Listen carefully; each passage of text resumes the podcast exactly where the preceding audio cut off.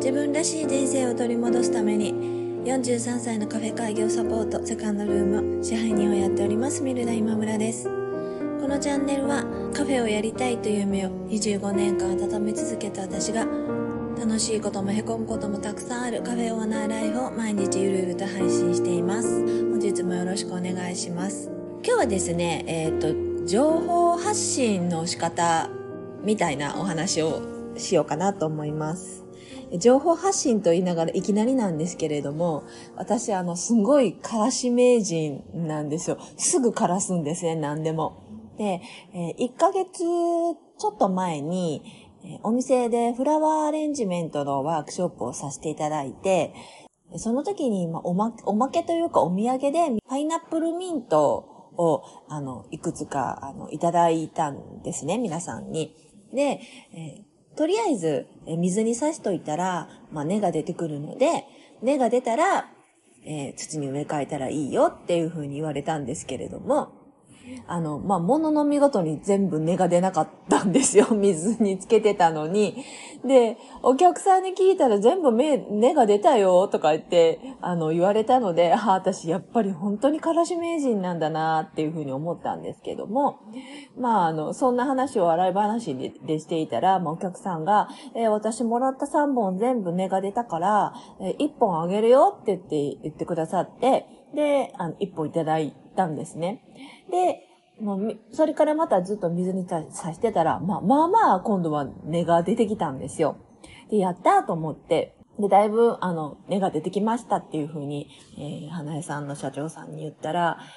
植え替えてきてあげるっていうふうに言われて、あの、植え替えてきてくださったんですね。で、あの、水はけがいいように、あの、それと虫があんまりつかないようにっていうことで、なんか水苔とかも貼ってくださって、すごいいい感じにしてくださったんですよ。まあ、ちょっとずつ大きくはなってたんですけれども、この間ちょっと私、えー、四五日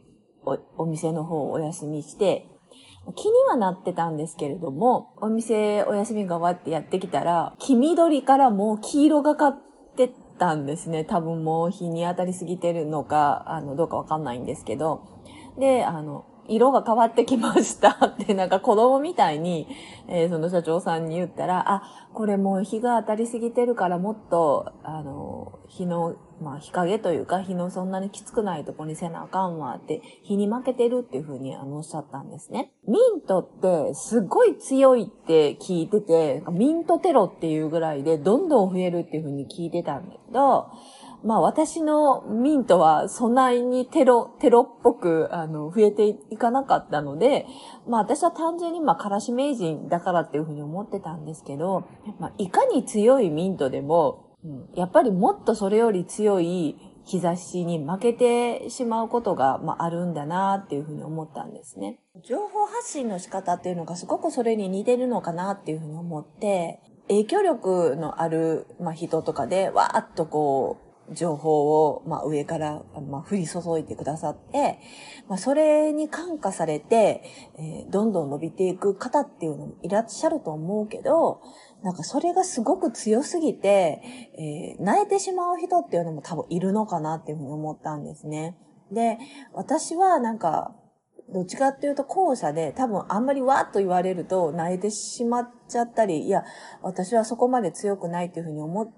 ちゃうタイプかなっていうふうに思ったんですね。だけど、心の中とか心の底でこうやりたいっていうことをこうふつふつと、まあ、たぎらせてる気持ちっていうのはあるので、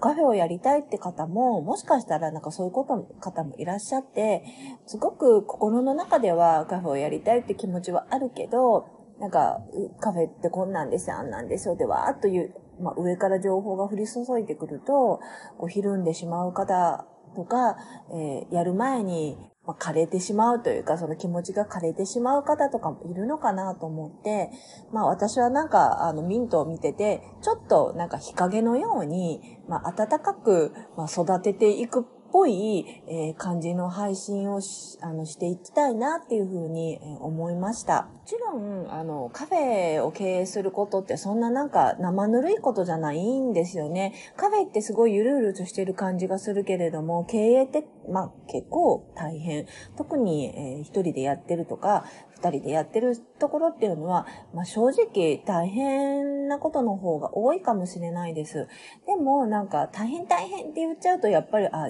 できないのかなということも思っちゃうし、大変な中で楽しいことを見つけていって、なんだろう、こう自分らしく生きていくにはすごくいい、経営の形ではないのかなっていうふうに思ったりもしますので、これからもなんか私はゆるゆるとこの配信を続けて、ミルダカフェができるんだったら私でもできるかなっていうふうに思ってぐらい、持ってもらえるぐらいの、えー、柔らかな配信をほぼほぼ毎日、えちょっとずつちょっとずつ積み上げて、えやっていきたいなっていうふうに改めて思いました。今日も聞いていただきましてありがとうございました。セカンドルームでした。